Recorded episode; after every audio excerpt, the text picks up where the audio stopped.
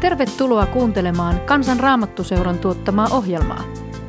Tue toimintaamme kansanraamattuseura.fi kautta lahjoita.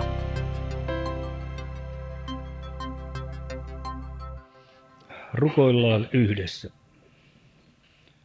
Ah, armon Herra suloinen, mun kuule huutoani. Kun lankeen kasvois eteen ja puhun puutteistani. Mun hätäni, sydäntäni ahdistaa nöyrtymähän. Armoas kerjäämähän. Mä olen huono kulkija. On matka vaarallinen. Mun tilani on surkea ja sydän vilpillinen. Sokeana mä kulkea en osaa avuttasi, vaan eksyn polultasi. On määrätön mun velkani, sit en voi koskaan maksaa. Vanhurskas on sun vihasi, ken sitä kantaa jaksaa. En sovittaa, en parantaa voi yhtään synneistäni. En muuttaa sydäntäni. En osaa oikein rukoilla, kun väsymys mun voittaa. Vaan saanhan vielä huokailla, suo Herra armos koittaa. Sä turvahas sun sylihis. Mun pakohon suo päästä. Mua tuomiosta säästä. Rakas Jeesus. Amen.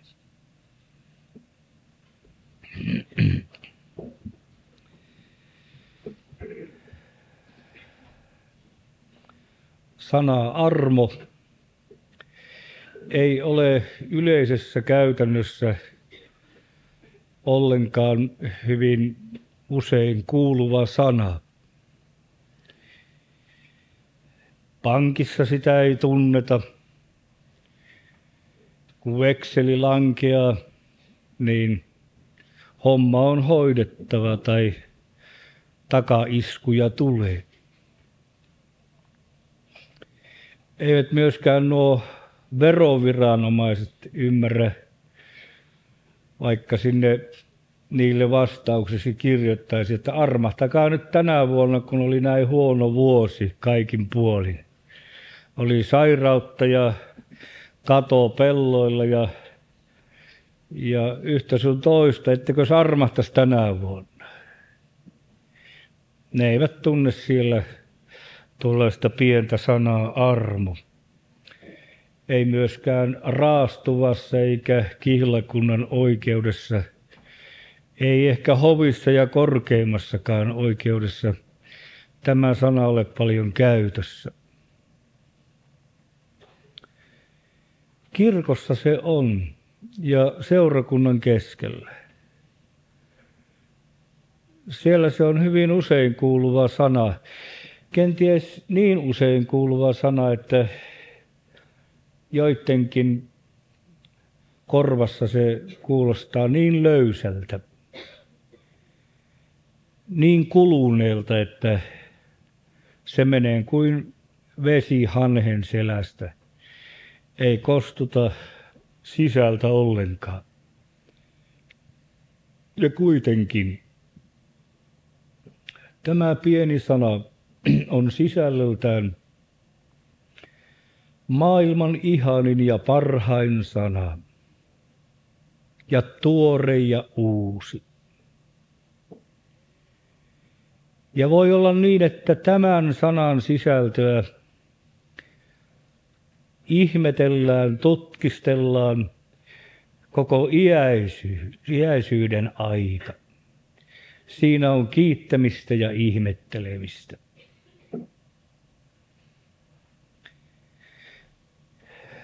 Miten voisi tuota pientä sanaa armo hiukan suomentaa? Siihen on monta, montakin hyvää suomennosta.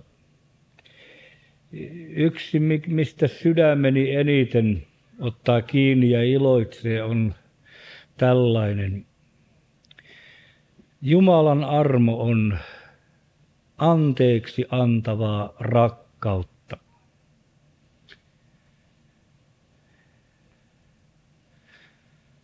Jumalan anteeksi antavaa rakkautta kutsutaan yhdellä sanalla armoksi.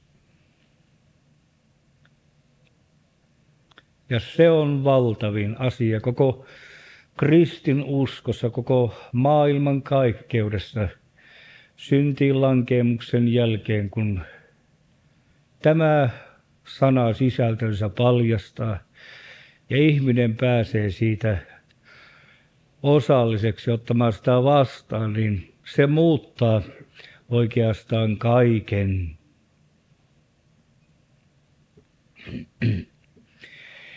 Olisi ja tekisin mieleni lukea Efesolaiskirjeen ensimmäinen luku, jossa tästä Jumalan iankaikkisesta armopäätöksestä puhutaan niin syvällisesti ja monipuolisesti, mutta tällä kohtaa Paavalin kirjeet, jotka ovat muuten aika selkeitä, on aika lailla monimutkaisiin lauseisiin kytketty.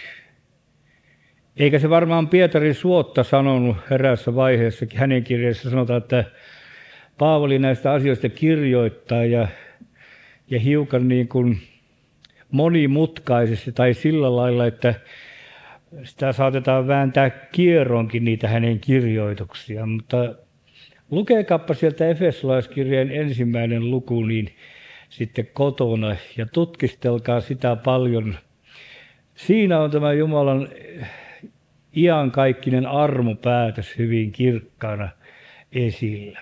Se on niin pitkä se yksikin lause siinä samassa kirjeen kohdassa, että siinä on 118 sanaa, minä laskin siinä yhdessä lauseessa. Että jos minä käyn tätä nyt lukemaan ja sieltä pöyhöttelemään, niin minä itsekin sotkeun siihen omaa ohjelmaa, niin minä menen sellaiseen yksinkertaisempaan raamatun kohtaan, joka ihan, on ihan sama kuin tämä, tämä Efesolaiskirjan syvällinen ja monimutkainen hyvä sanonta.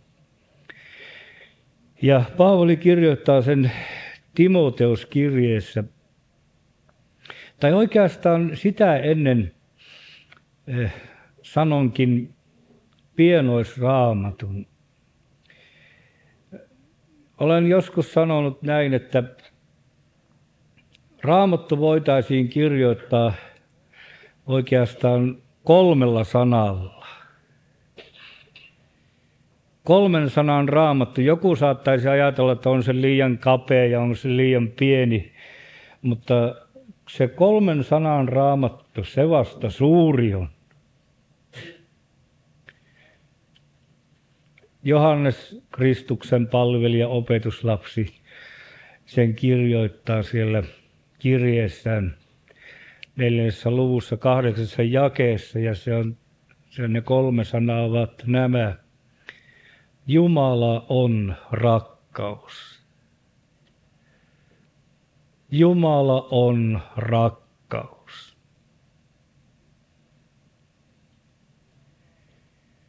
Siinä on raamatun ydin. Siinä on pelastusilmoituksen syvin tausta ja perusta. Ja nyt sitten se Timoteuskirjeen kohta siihen jatkoksi, joka, jonka äsken aioin sanoa. Se kuuluu näin. Jumala tahtoo, että kaikki ihmiset pelastuisivat Jumala on rakkaus ja hän tahtoo, että kaikki ihmiset pelastuisivat. Tämä on sitä Jumalan armoa, joka koko maailman, koko kurjuuden alle tulee.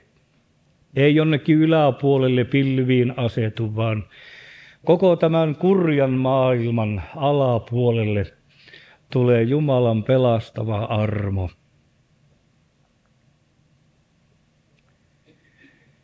Jo vanhassa liitossa tästä kirkkaasti on väläyksiä.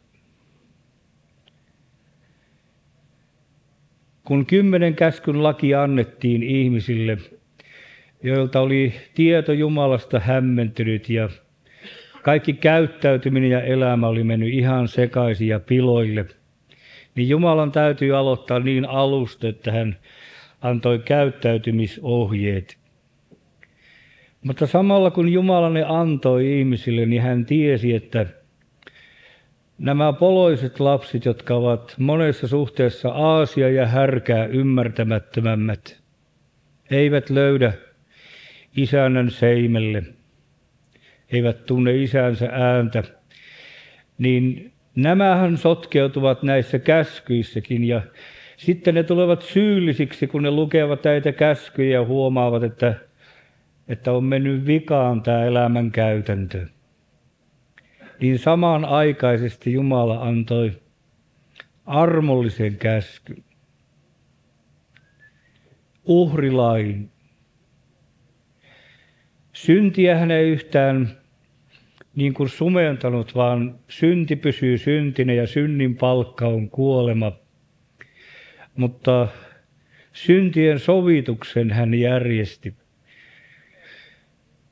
Ja viattoman eläimen kuolema vapautti syyllisen tunnon. Ja Jumalan palvelukset olivat aika verisiä. Kansa toi karjaa mukanansa ja papit olivat pääteurastajia. Joten jos tämä järjestys olisi käytännössä, niin olisi ollut suurissa vaikeuksissa tämä porukka, kun tänne olisi pitänyt ajaa karjaa mukana. Ja mistä se köyhä mullikan oikein saisi, niin on aika kalliita nykyään tehdä, te maanviljelijät tiedätte sen. Ja sitten kun tuolta Ilomantsin perukoilta ja Iisalmesta olisi lähdetty tuomaan karjavaunuissa ja niissä juoksijan kuljetusvaunuissahan niitä olisi isännät tietysti tuoneet, niin naapuri-isännät olisi kattonut, että oho, mitä pahaa se tuo, tuo naapuri on tehdä, tehdä, kun tuo kaikkein suuri härkä piti panna tuonne, tuonne kuljetusvaunuun ja lähteä johonkin viemään. Se olisi aika vaikea homma. Mutta silloin kun syyllisen puolesta kuoli viaton eläin ja verivuoti, niin, niin lain mukaan tuo syyllinen vapautui taakasta. Tämä oli esikuvallista siitä, mitä uudessa liitossa oli tuleva. Ja Jumalan tahto, se alkoi tapahtua näkyvällä tavalla silloin tämä rakkauden tahto, kun Kristus oli tulossa maailmaan. Mie luen siitä pikkupätkän siitä tilanteesta. Hebrealaiskirjeen kymmenennestä luvusta. Koska laissa on vain tulevan hyvän varjo, ei itse asiain olemusta, ei se koskaan voi samoilla joka vuotisilla uhreilla, joita he alin omaa kantavat esiin, tehdä niiden tuojaa täydelliseksi. Se oli siis esikuvallista. Ja sitä täytyy aika usein tehdä, koska rikkomus, rikkomukset olivat ilmeisiä. Ja sitten jatkossa näin. Sillä mahdotonta on, että härkäin ja kauristen veri voi ottaa pois syntejä. Sen tähden hän, Kristus, maailmaan tullessaan sanoo, uhria ja antia sinä et tahtonut, mutta ruumiin sinä minulle valmistit. Polttouhreihin ja syntiuhreihin sinä et mielistynyt. Silloin minä sanoin, katso, minä tulen. Kirjakääröön on minusta kirjoitettu, tekemään sinun tahtosi Jumala. Ja tämän tahdon perusteella me olemme pyhitetyt Jeesuksen Kristuksen ruumiin uhrilla kerta kaikkiaan.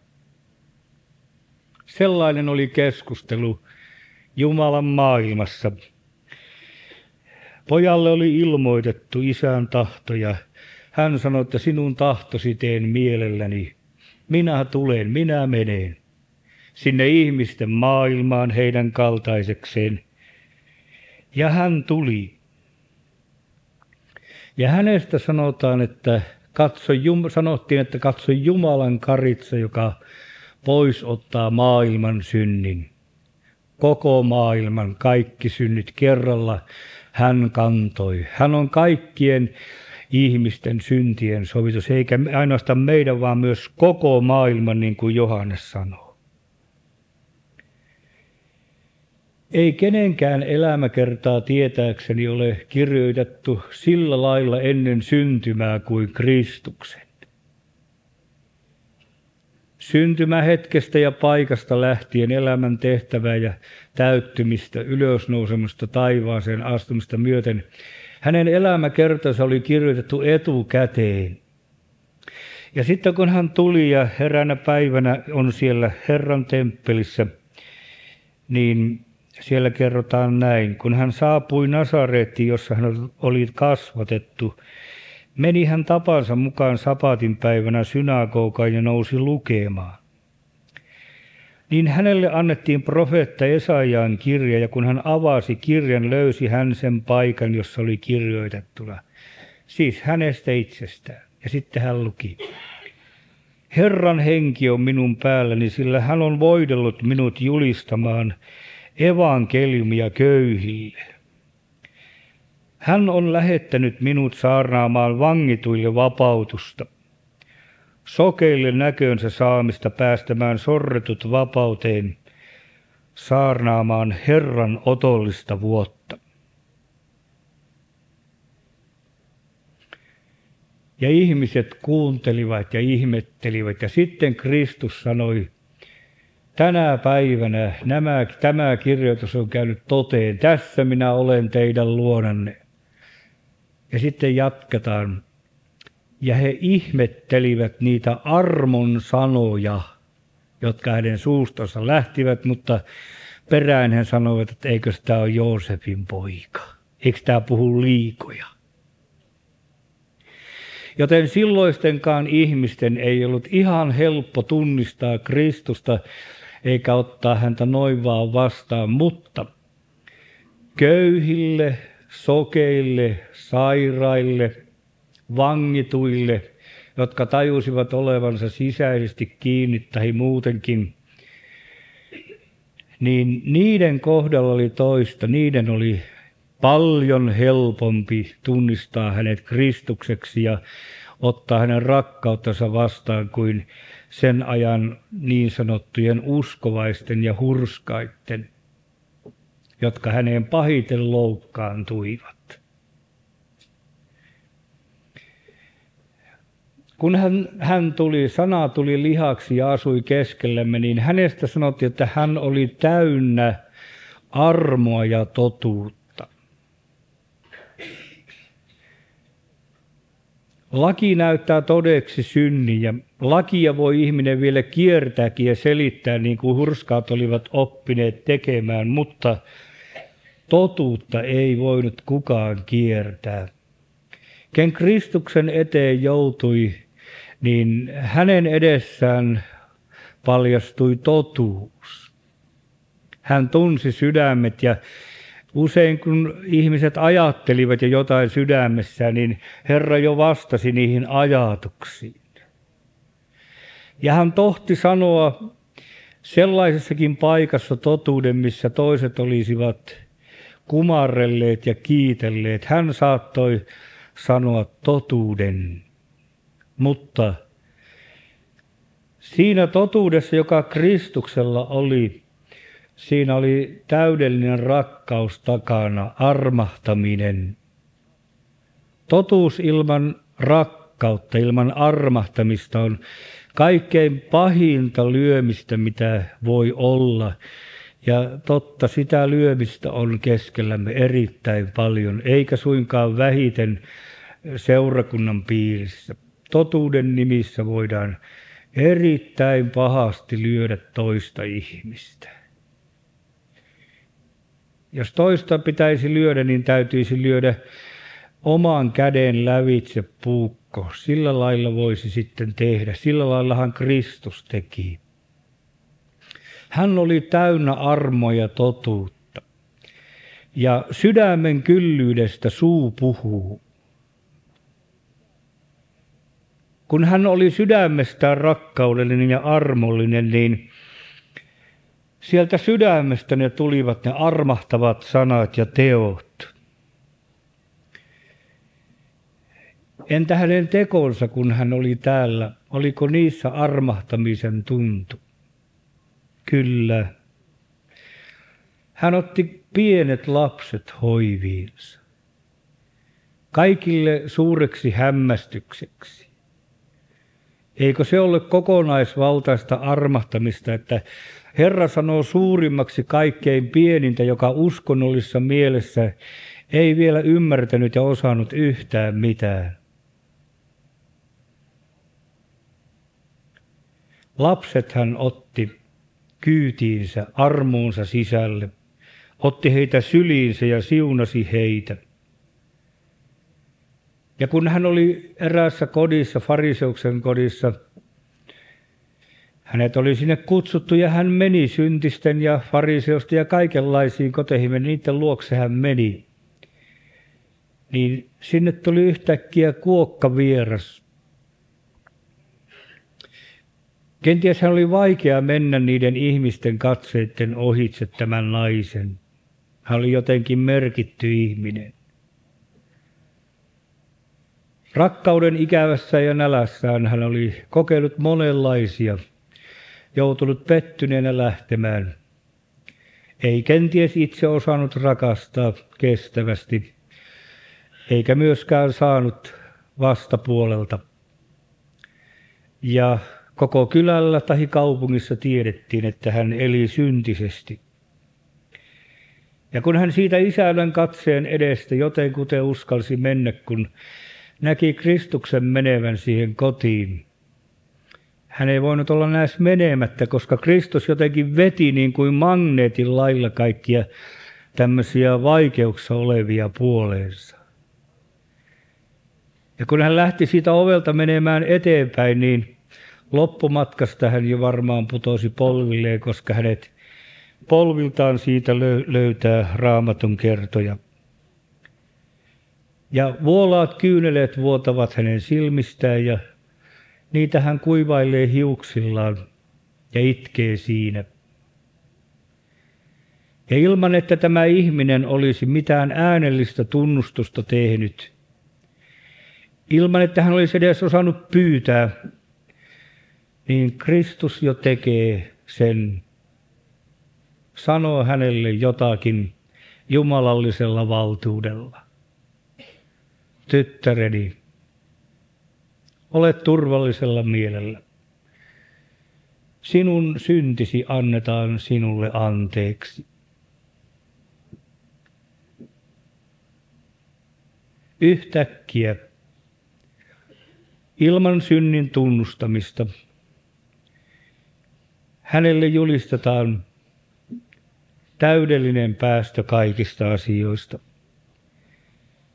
Ja kun sen Kristus sanoi ja antoi, niin kyllähän varmaan siihen luotti ja sen uskoi. Toisessa tapauksessa miestä kannettiin Herran eteen, sairasta miestä. Miestä, jolla oli koko sen ajan ajatusmaailman paine päällään siitä, että jos joku sairastaa, jollekin käy huonosti elämässä, niin tämä ihminen on syntisempi kuin muut. Ja siellä nurkassaan ei siellä ollut sairaanhoitajia läsnä. Ei annettu tuskiin piikkejä eikä, eikä ollut joka painumiseen kääntäjää. Siellä hänen suurin paineensa kenties oli se, että minä olen syntinen ihminen, Jumala on minulle vihainen. Ja vuodet kuluivat. Ja kuoleman pelko ja Jumalan vihan pelko ja syyllisyys oli yötä päivää seuralaisena. Hänellä oli joitakin ystäviä, jotka olivat kestäneet sairaan rinnalla. Ja kun he Kristuksesta kuulivat, he laittoivat paarit ja lähtivät kantamaan ja laskivat katon lävitse hänet Kristuksen eteen. ja pelko lisääntyy niin, että vapina käy jo ulos asti. Siinä hän tärisee ja vapisee. Ja ensimmäisenä Kristus lukee hänen pahimman vaivansa ja sanoo, poikani, olet turvallisella mielellä, sinun syntisi annetaan sinulle anteeksi. Vaikka tälle miehelle ei olisi mitään muuta tapahtunut, vaikka hänet olisi pitänyt kantaa siihen kodin nurkkaan takaisin, yhtä halvaantuneena, tämä mies olisi saanut maailman ihanimman asian seurakseen. Jumala ei ole minulle vihainen. Jumala onkin minulle armollinen. Minä olen saanut kaiken anteeksi, jos mitä lienee ollut ja on. Ja kun on ja on ollut. Ja siihen nurkkaan olisi Jumalan päivä paistanut.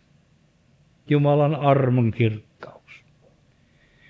Hän sai muutakin. Hän sai itse kävellä pois. Ja siinä kodissa oli valoa ja iloa.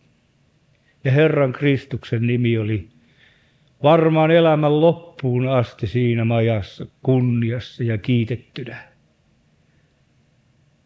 Sellainen hän oli eilen, kun hän oli täällä. Mutta se, mitä hän kuollessaan teki, se on vielä monin verroin enemmän. Nimittäin hän auttoi vain muutamia satoja, ehkä tuhansia ihmisiä terveyteen ja nekin ihmiset, jotka saivat terveyden, voivat sairastua uudestaan ja missään tapauksessa eivät olleet kauan täällä, jos ei muni vanhuuden heikkous ne vei. Eihän sitä varten tullut. Se, mitä hän kuollessaan teki, siinä Jumalan armo, anteeksi antava rakkaus syleilee koko ihmiskuntaa. Kun Kristus tuli, kirjoittaa hebrealaiskirjeen kirjoittaa 9. luvussa, tulevaisen hyvän ylimmäiseksi papiksi, niin hän meni, ei kauristen eikä härkäin eikä vasikkain veren kautta, vaan oman verensä kautta kerta kaikkiaan kaikkein pyhimpään ja sai aikaan iankaikkisen lunastuksen. Siinä on Jumalan armon kirkkaus. Kirkkaimmillaan siellä ristillä. Kolkatan voitto, se oli voittojen voitto. Siellähän yhdellä ainoalla uhrilla ainiaksi on tehnyt täydelliseksi ne, jotka pyhitetään, jotka pääsevät kotiin ja jotka vanhurskautetaan. Jumala oli Kristuksessa ja sovitti maailman itsensä kanssa, eikä lukenut heille heidän rikkomuksiaan. Ja hän uskoi meille sovituksen sanan. Siitä lähtien Jumalan armo on ollut tarjolla. Ja se tässä on se heikko kohta mielestäni, että nämä armon tarjoajat ovat heikkoja. Nämä välikappaleet, joille Jumala uskoi sovituksen sanan, ne ovat aina olleet vajavaisia ihmisiä. Joskus olen ajatellut, että kyllä olisi parempi ollut, kun olisi Jumala tämän näin valtavan ihanan asian, jonka hän maailmalle suunnitteli ja jonka hän pani täytäntöön, niin että hän olisi pannut sen enkelien toimesta eteenpäin menemään. Ajatellaan, jos nytkin olisi yhtäkkiä kymmenkunta enkeliä, niin kuin täällä on kymmenkunta saarnaa ja raamattu tunti toistensa seuraa oikein kuin putkesta, niin jos täällä olisi kymmenkunta enkeliä, niin täällähän paikat olisi revenneet jo, eihän tänne mihinkään mahtuisi koko maisemiin kun ne olisi saanut tietää Helsinkiä ja Lappia myöten olisi lappanut ihmisiä tänne. Ja kenties olisi helpompi uskoa, kun ne enkelit olisivat sanoneet näitä asioita, mutta jostain syystä Jumala ei niin tehnyt, vaan ihmistä, tavallista syntistä ihmistä, hän niin pitää jossain mielessä vielä enkeliä arvokkaampana. Että enkelitkin haluaa katsahtaa tähän, tähän ihmeeseen, jota Jumala julistuttaa näille syntisille ihmisille. Enkeli sai Korneliuksen luona käydä, tuoda viestin ja sekin viesti oli jo niin paljon, että jos meidän kotiimme tai rukoushetkeemme tulisi enkeli yhtäkkiä ja sanoisi meitä siltä nimeltä, jonka kasteessa saimme, sanoisi nimeen ja sitten jatka siihen, että sinun rukouksesi on kuultu. Mitenhän te ottaisitte sen vastaan? Minun kaikki tuommoinen hyvyys, jos yllättää, niin minun rupeaa itkettämään heti paikalla. Ja minä varmaan puttoisin polville ja ihmettelin, että voi hyvät ihmiset, Jumala on kuullut siis minun rukouksen ja enkeli lähetti ihan sanomaan, että on kuultu. Ja se olisi valtava hyvä viesti jo sekin, mutta enkeli ei saanut sanoa sitä varsinaista viestiä. Eilen illalla täällä Toivo Lemmetyinen jo mainitsi sen kohdan, minkä enkeli sanoi Korneliukselle. Lähetä miehiä Joppeen. Siellä nahkuri Simonin talossa meren rannalla, siellä on Pietari, Simon, jota Pietariksi kutsutaan. Hän on puhuva sinulle sanoja, joiden kautta sinä pelastut ja perrekuntasi. Jumala ei uskonut viestiä enkeleille, vaan tavallisille ihmisille. Ja Pietarikin oli semmoinen hyvin tavallinen ihminen, joka kompasteli aika monta kertaa ja lankeili pahiten silloin vaikeimpana yönä, kun kielsi mestarinsa. Mutta hän sai tulla sanomaan niitä sanoja ja minäpäs luen, mitä hän siellä saarnasi, tai osaan siitä – Tämä on aika pitkä kohta, mitä hän puhui, mutta koko ajan hän kertoo Kristuksesta ja, ja Jumalan suunnitelmasta, ennalta, ennalta olevasta suunnitelmasta ja Kristuksen kuolemasta ja ylösnousemisesta. Ja sitten tämän saarnakäskyn luen. Hänestä kaikki, hän käski meidän saarnata kansalle ja todistaa, että hän on se, jonka Jumala on asettanut elävien ja kuolleiden tuomariksi. Hänestä kaikki profeetat todistavat, että jokainen, joka uskoo häneen, saa synnit anteeksi hänen nimensä kautta. Siinä oli sanoman ydin. Hän saarnasi Kristusta ja sitä, mitä Herra käski sanomaan. Menkää kaikkeen maailmaan ja saarnatkaa evankeliumia kaikille luoduille. Minä olen täältä uukuniemeläisten piiristä ja täällä on ollut paljon maallikkosaarnaajia. Penskasta lähti olen ollut suurilla orpokodin juhlilla ja muilla juhlilla monta kertaa vuodessa. Ja minulle jäi saarnaamisesta semmoinen kuva, että se on kovaa huutamista ja äänensä erityiseksi muuttamista ja ikään kuin vähän Jumalan puolesta vihaisena olemista, että te kurjat heittiöt, niin helvettiin meette siitä nyt olisi aika tehdä kipakka parannus siihen jäi semmoinen maku, että kun saarnaaja tuli, niin se niin painosti ja kävi päälle.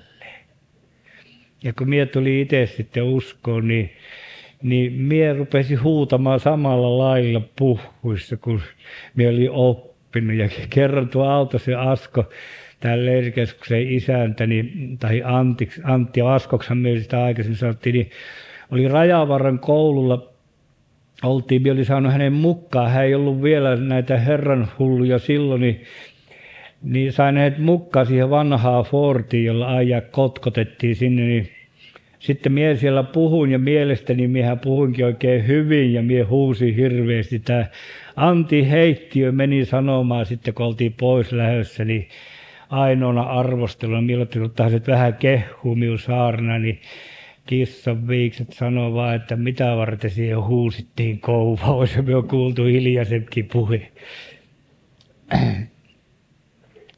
Sitten myöhemmin niin minä luin, kun ne antoi sellaisen saarelupaa tutkinnon minun sitten loppujen lopuksi suorittaa, niin Minä luin niitä oppikirjoja siellä yhdessä sellaisessa saarnaopin kirjassa sanottiin, että saarnaaminen on läheistä, tuttavallista puhelua.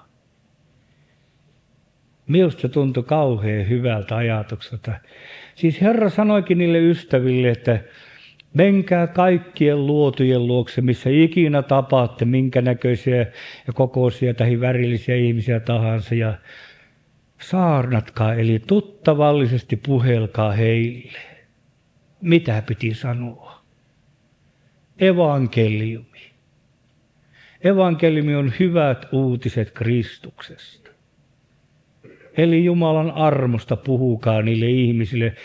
Ne on niin rääkkääntyneitä ja kiusattuja ja langelneita ja syyllisiä, niin menkää viemään niille hyvää viestiä, että Jumala rakastaa tätä kurjaa maailmaa ja lähetti Kristuksen syntiä sovituksen. Jokainen, joka uskoo häneen, saa synnit anteeksi uskon kautta Kristukseen. Tällaisen iloisen hyvän sanoman Jumala lähetti, lähetti tänne maailmaan julistettavaksi. Ja tätähän nyt ei kukaan muu julista kuin, kuin Jumalan seurakunta. Äsken täällä Antti Kekki puhui siitä, miten tulisi olla innokas ja taitava ja hyvä tässä viestin vie, viemisessä. Mutta jo yksistään tosiaan se, että me olemme Kristuksessa ja olemme vastaanottaneet tämän Jumalan armon, niin, niin siinä jo heijastuu, kuule, niin heti sanoittakin usein se, mitä me olemme, mitä me olemme saaneet vastaanottaa niin, niin siinä on jo todistusta siinäkin.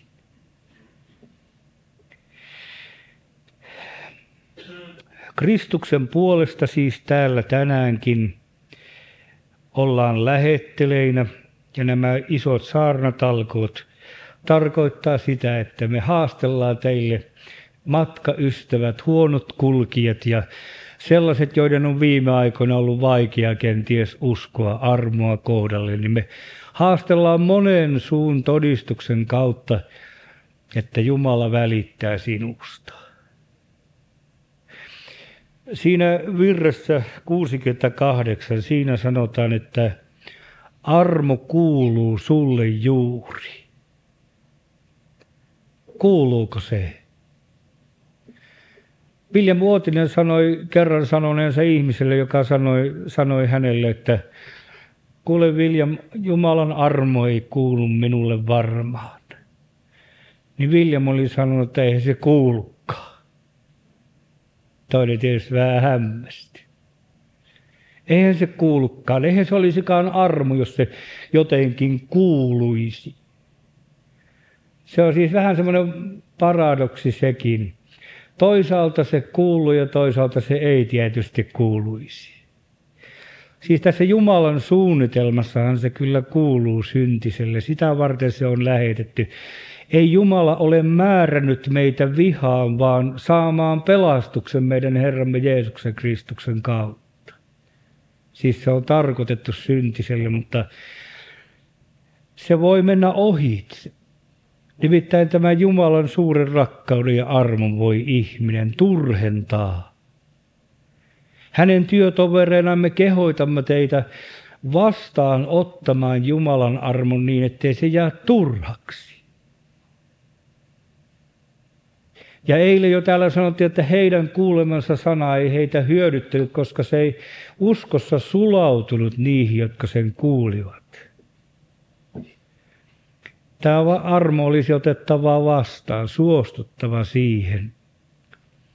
Ja kun täällä semmoinen jäyhä mies Ahosen arvo eilen todisti, niin, niin siinä taas näkyy yhden kerran, että kyllä se armo oli ympäröinyt tätä, tätä miestä pitkään, mutta hän oli pystynyt pitämään sen sisuksiensa ulkopuolella hyvin pitkään.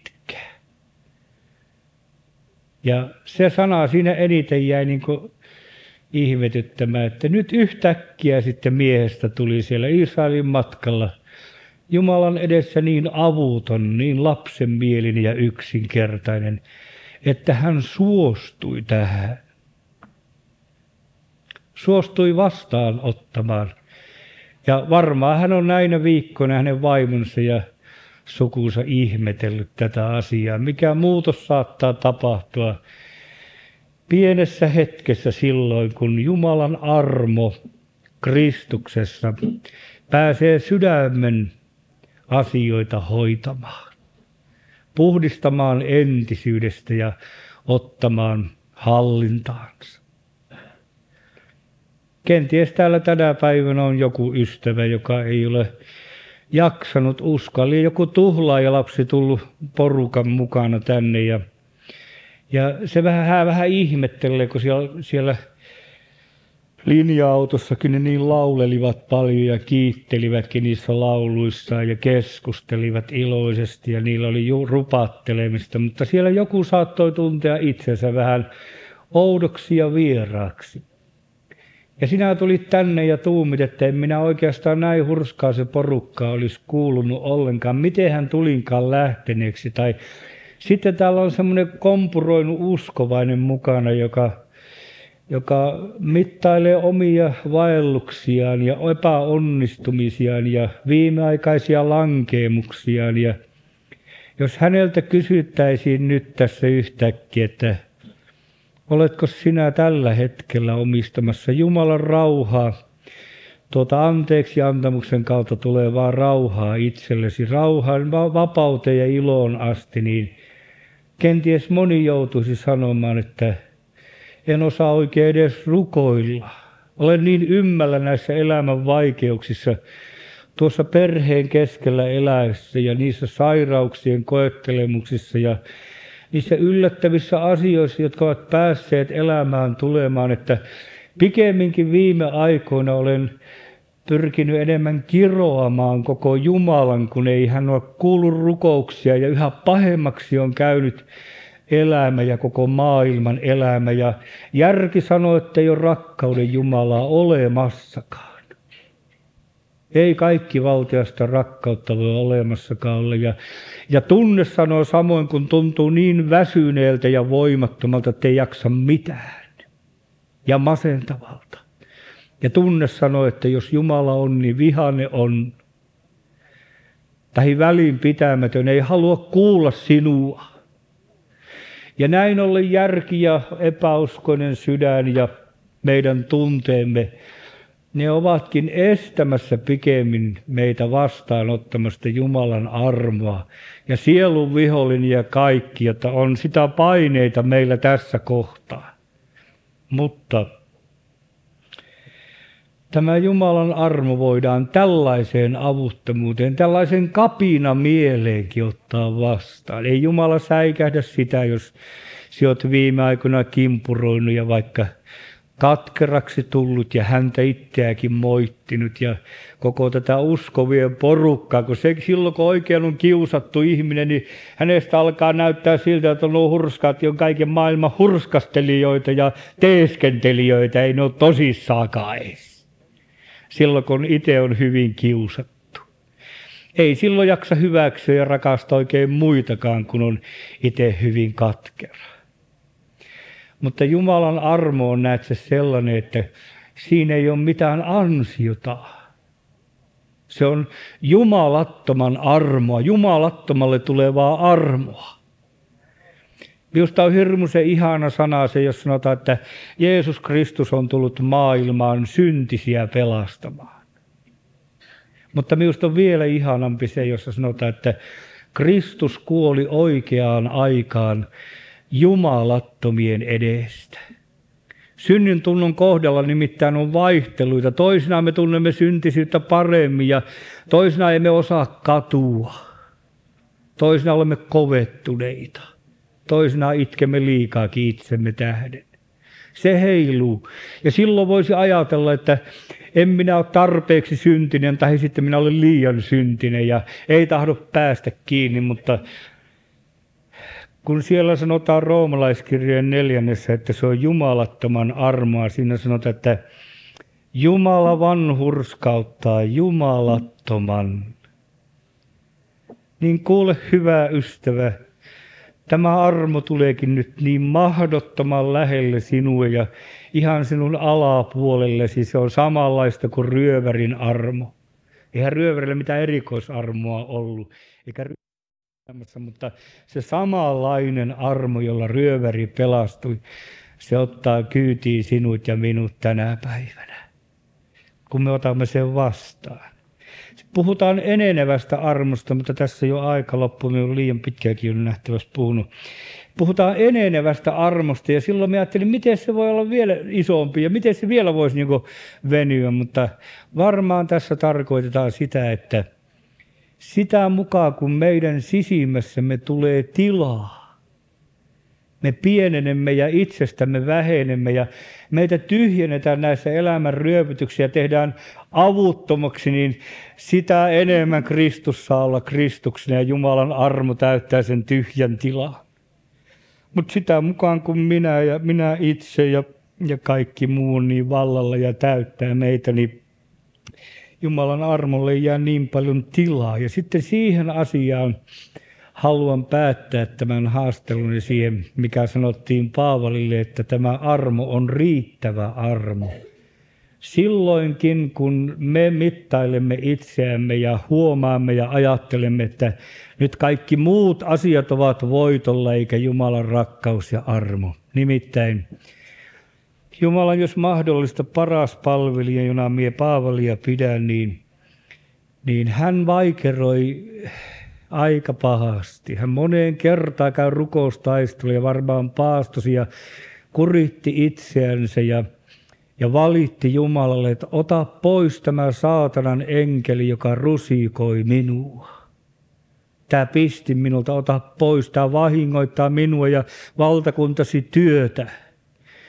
Ja siinä yhteydessä Herra vastasi sitten hänelle ja sanoi, että minun armossani on sinulle kyllin. Minun voimani tulee täydelliseksi heikkoudessa.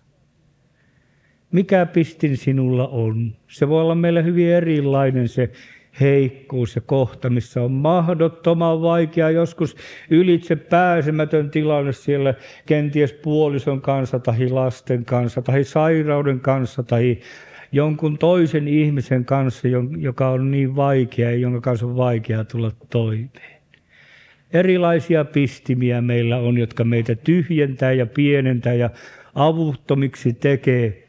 Niitä on erilaisia, mutta Jumalan armossa on sinulle kyllin ja on siinä Lemisen pojallekin kyllin ollut ja on vieläkin niin uskon. Se on ollut monenlaista armoa.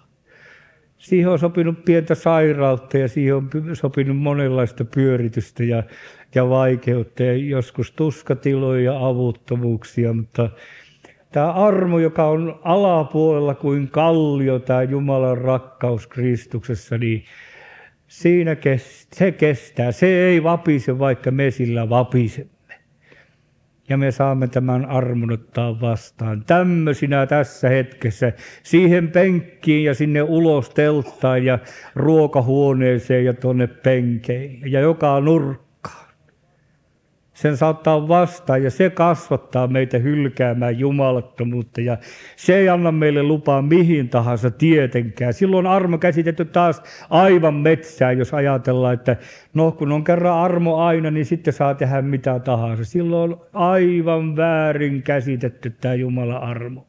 Sillä tämä rakkaussuhde, joka Kristukseen syntyy, niin tämä se alkaa meitä pitää kaidalla tiellä siinä ajatuksessa, että sinua Kristus, joka niin minusta välität, sua seuraan mielelläni. Amen.